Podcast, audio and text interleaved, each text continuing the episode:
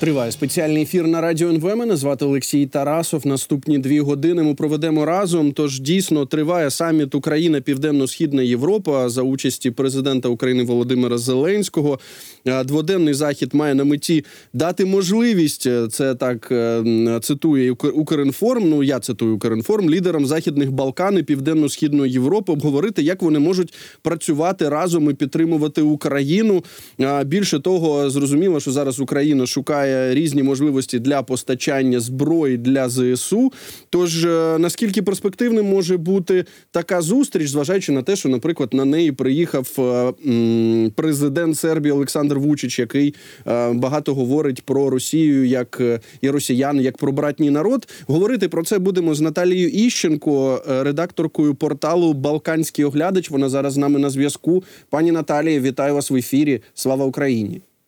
Героям слава, добрий день. Ну дійсно, ми бачимо, що зараз президент Зеленський в столиці Албанії вже е, є повідомлення про те, що підписана угода з Албанією про дружбу і співробітництво.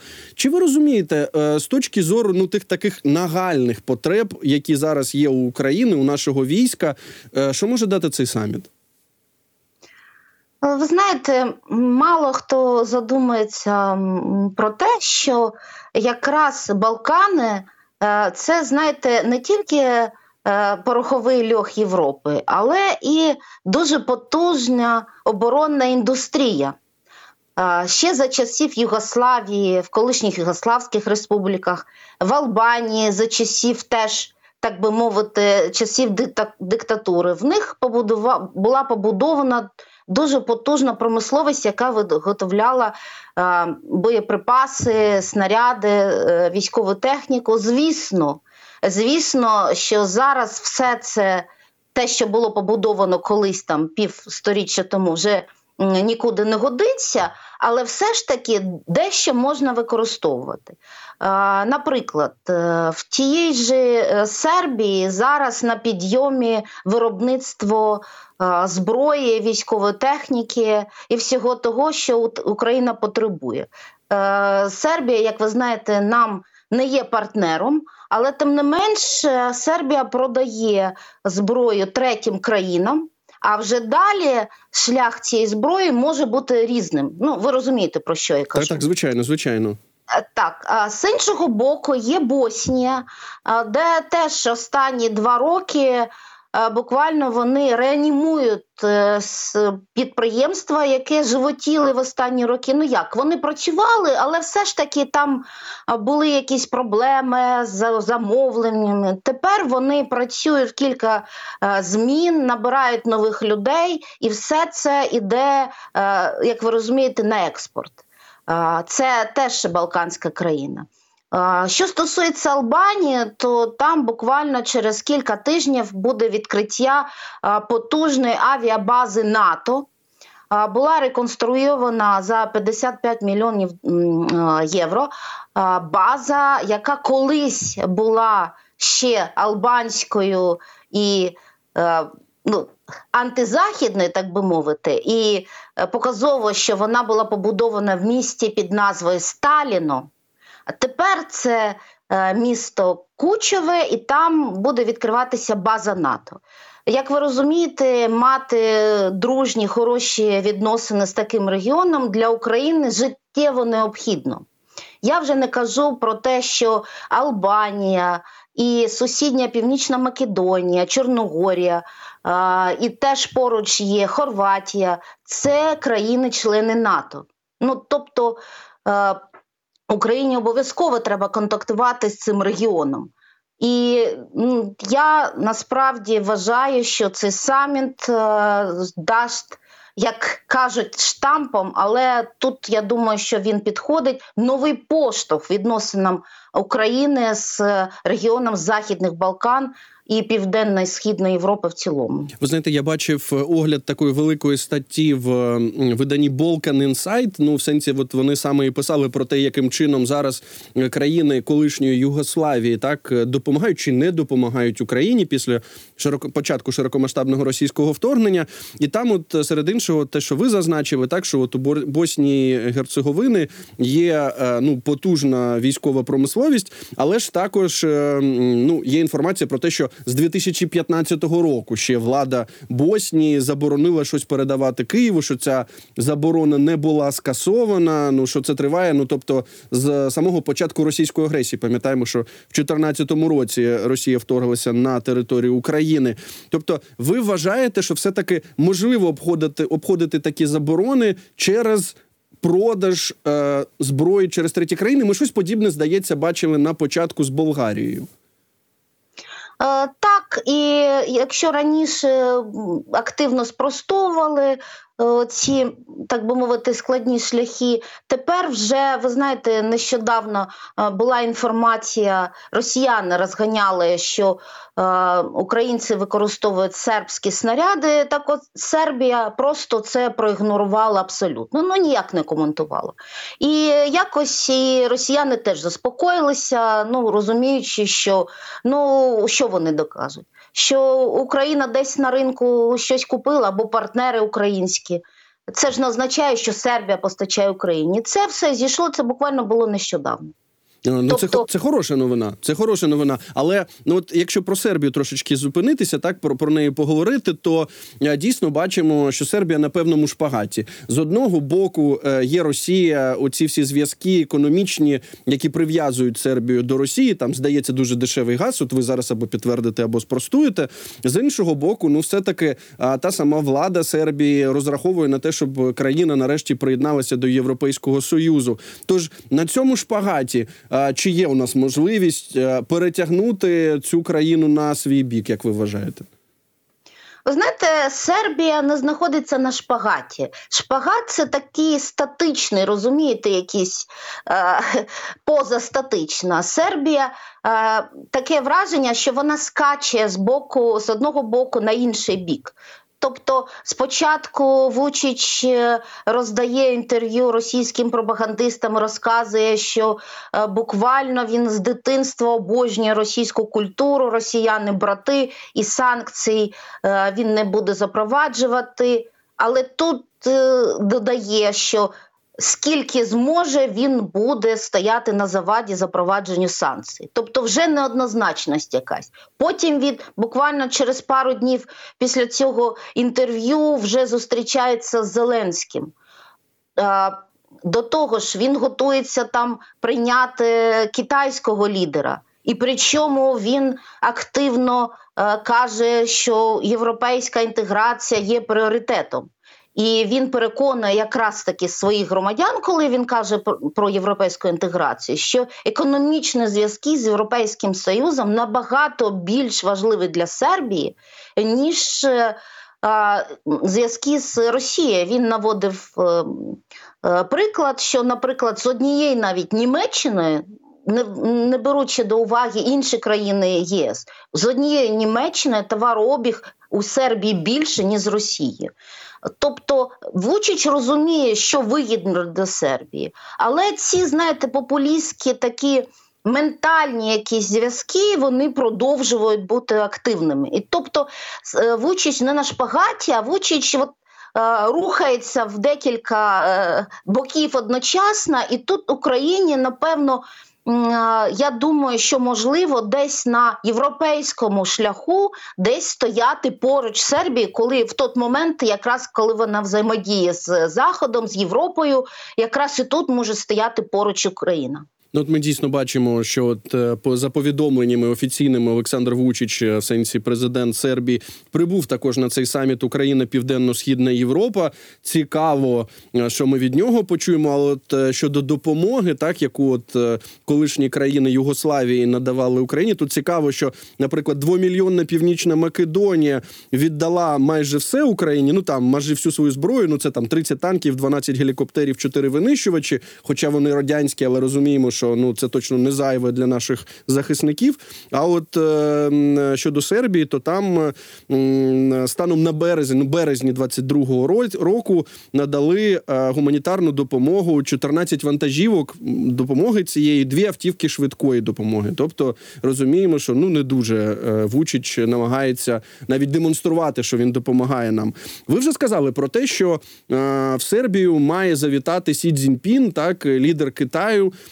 Повідомляється, що в цьому році це станеться. Більше того, що ну от е, як пишуть аналітики, що все це стається на тлі погіршення е, відносин з Європою, мається на увазі Китаю з Європою. Е, той факт, що лідер Китаю, яка країна, яка підтримує Росію, яка підтримує її на плаву, підтримує її економіку, завітає до Сербії. Це також частина цієї геополітичної гри. Як ви оцінюєте, чого може хотіти Китай від Сербії? Ви знаєте, от так, якраз китайсько-сербські сербсько-китайські відносини для Белграда Е, це якраз частина цієї сум'ятіці, розумієте, яка відбувається в геополітичної політиці е, е, Сербії. Тобто Сербія одночасно рухається до Європейського Союзу, але в той же час налагоджує зв'язки з Китаєм. Тут можна додати, що нещодавно Сербія підписала з Китаєм угоду про вільну торгівлю. І коли вже запитували сербські журналісти у Вучича, що а як це взагалі узгоджується з європейською інтеграцією, то Вучич сказав, що ну ось коли вже ми будемо на фінальній стадії вступу до ЄС, тоді вже будемо це обговорювати. А потім, а, а поки що, ми от будемо співпрацювати з Китаєм. Тобто Вучич розуміє, що це е, ну, не є якоюсь е, правильної позиції з точки зору країни, яка вступає до ЄС. Але він вважає, що це балансування є вигідним для Сербії, що вона от, просто може заробити, що вона отримує союзника в Раді безпеки ООН. Ну тобто е, багато таких плюшок, так би мовити, які для Білграда є важливими. Ну, от знаєте, ми ж також е, розуміємо, що от е, таким такими візитами Китай ну маркує певні країни. Є таке дуже не, не, некоректне слово законтачити, але мається на увазі. Ми пам'ятаємо так, що от Віктор Орбан, прем'єр-міністр Угорщини, відвідує Пекін, чи самопроголошений президент Білорусі Лукашенко. Тобто, ми розуміємо, е, з ким Китай намагається ну, встановлювати більш тісні зв'язки. І От повідомляється, що, наприклад наприклад, е, оце, оцей візит е, Сі Цзіньпіня е, до Сербії, це буде перший візит до Європи за більш ніж 4 роки. Тобто, в останнє у 2019 році він в Греції був. Так там здається, щось вони з портами обговорювали в контексті їхньої глобальної програми, китайської глобальної програми Один пояс, один шлях. То Китай показує ви типу наші. Е, е, ми ми за вас, ви за нас. Ну мається на увазі, які зобов'язання е, Сербії е, перед Сербією постають після такого візиту, на вашу думку? Ну, якраз ви згадали про Грецію. Очевидно, що Китай продовжує реалізовувати свій проект е, пояс і шлях. І якраз в Греції є так би мовити китайське представництво в порту. Е, Пірей, де вони активно розвивають його, і далі на Західну Європу якраз таки шлях е, може е, далі йти через Сербію, в тому числі.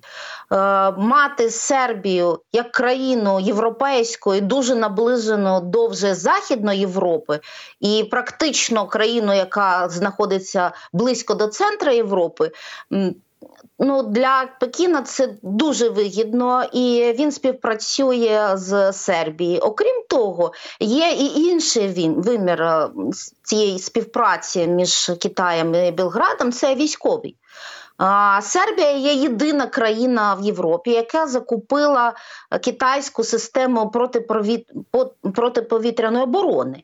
І це Сербія зробила, щоб відверто вже не купляти російську з одного боку, а з іншого боку, все ж таки Китай теж не є, так би мовити, союзником західних країн.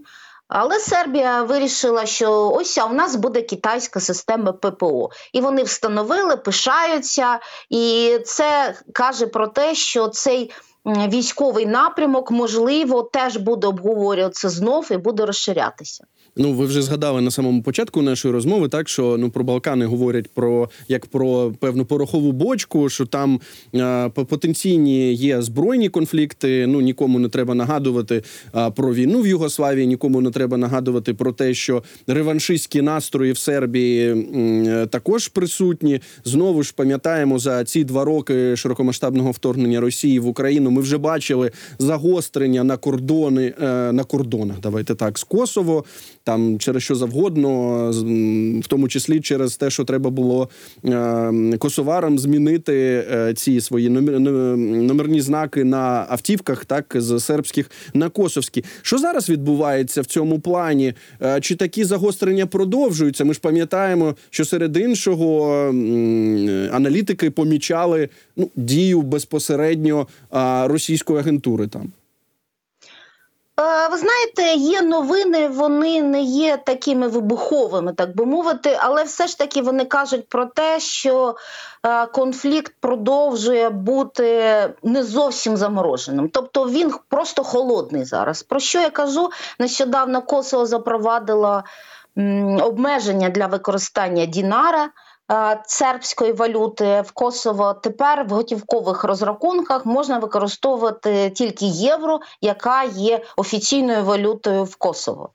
Е, були протести, були спеціальні ініціативи Сербії, наприклад, термінове скликання Ради безпеки ООН. І ось тут дуже важливо є для Сербії підтримка Китаю і Росії. І через це є певне загострення постійне, воно підтримується різними е, діями. Об, об, ну, Обидві сторони щось роблять для того, щоб конфлікт не заспокоювався.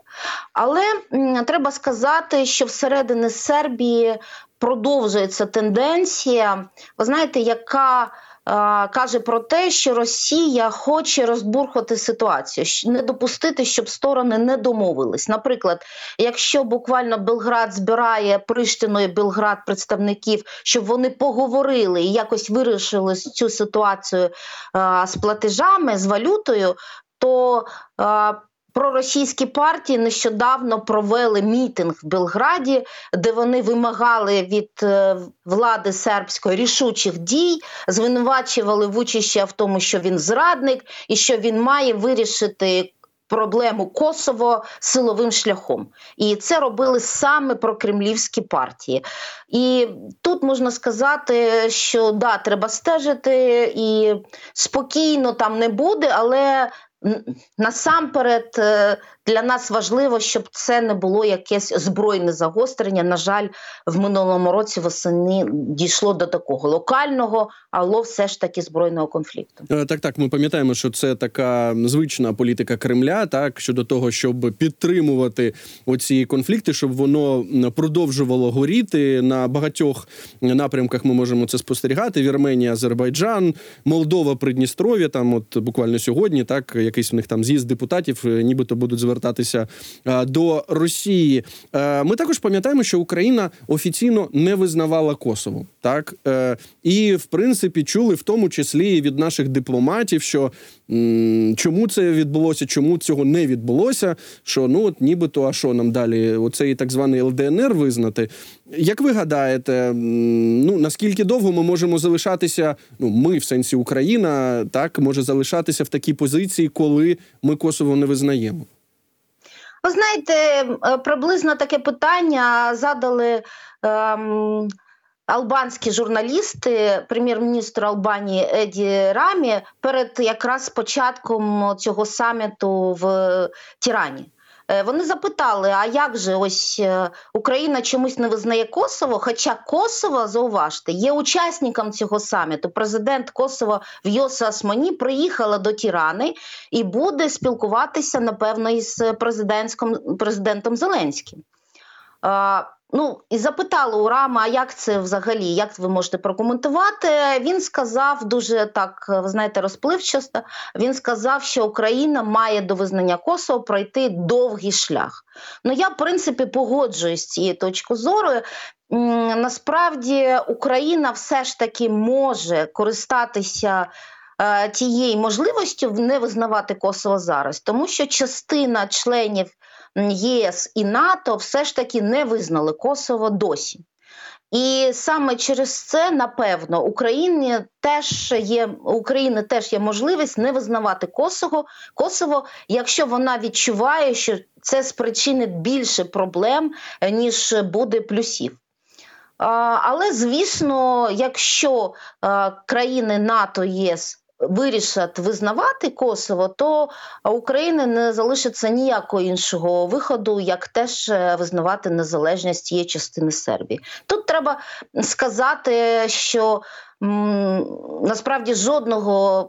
Спільного між Косово, Кримом, ЛДНР, ЛНР е, немає. Там абсолютно є історичний інший процес. Багато про це я сама писала. Такі е, е, такі статті, так би мовити, стоп-фейк відносно Косово. Але все ж таки більшість експертів в Україні, більшість спеціалістів в міжнародній політиці, вони все ж таки перебувають в такому полоні просербських поглядів на Косово, і поки що не готові визнати, що Косово може бути незалежним. Ну ми також пам'ятаємо, що дійсно. Е, балканські країни дивляться, ну не що дивляться, роблять кроки в бік Європейського союзу. І от е, чи ми не бачимо певних ревнощів щодо того, як швидко Україна отримує статуси? Ну щодо того, щодо того, наскільки швидко вона наближається до ЄС. Ви знаєте, отримати статус кандидата ще абсолютно нічого не означає, тому що Балканські країни знаходяться в цьому статусі понад 10 е, років і приблизно на одному тому ж рівні євроінтеграції. І це не додає оптимізму ані Балканським країнам, і має попередити Україну, що оптимізм щодо євроінтеграції все ж таки має бути трохи ну, знижений і більш реалістичний. Але ви знаєте, через е, якраз доєднання України і Молдови до клубу країн, які є кандидатами на вступ до ЄС, Балканські країни з іншого боку кажуть, що ну, можливо ЄС, врешті-решт, почне розширюватися. Ну, тобто, вже стільки кандидатів, когось треба приймати. І останній час, якраз таки, більше оптимізму з'явилося. Країни вважають, що навпаки, от е, знаєте, підтискання Україною і Молдовою Брюсселя призведе до того, що скоріше стануть членами ЄС кандидати з е, Західних Балкан. Але є нюанс. Найбільш просунутими країнами, які найбільше виконали всіх зобов'язань, є Чорногорія, там, де при владі присутні абсолютно прокремлівські політики, не на ключових посадах, але на важливих, і є Сербія. Тобто Сербія в всіх питаннях, окрім безпекових і зовнішньополітичних, вона дуже вже тісно інтегрувалася до всіх європейських норм і правил. І тільки от проблема зовнішньої політики і безпеки не дає Сербії бути кандидатом, ну щонайменше номер два. Ну, і Та-та-та. Да, ну, і угу. насправді це є проблемою для всього регіону, тому що Північна Македонія і Албанія, які давно вже є кандидатами, в них там ще багато попереду реформ. Ну, ви тут праві абсолютно в тому, що ну не має бути завищених очікувань України, і зважаючи на широкомасштабну війну, на те, що гарячий конфлікт, фаза конфлікту, фаза війни вона триває, і знову ж таки величезна кількість реформ, які потребує Україна для того, щоб приєднатися до Європейського союзу. Пані Наталія, вам дуже дякую за вашу аналітику. Наталія Іщенко, редакторка порталу Балканський оглядач, була з нами на зв'язку. Нагадаю, що ми говорили про те, що саме зараз е, в столиці Албанії відбувається е, саміт. Е, цей саміт має назву Україна Південно-Східна Європа. Там перебуває президент України Володимир Зеленський. Йдеться про те, що саме Там лідери Західних Балкан і Південно-Східної Європи можуть обговорити, як працювати разом і підтримувати Україну. Сподіваємося на цікаві домовленості, які будуть досягнути досягнуті на цьому саміті.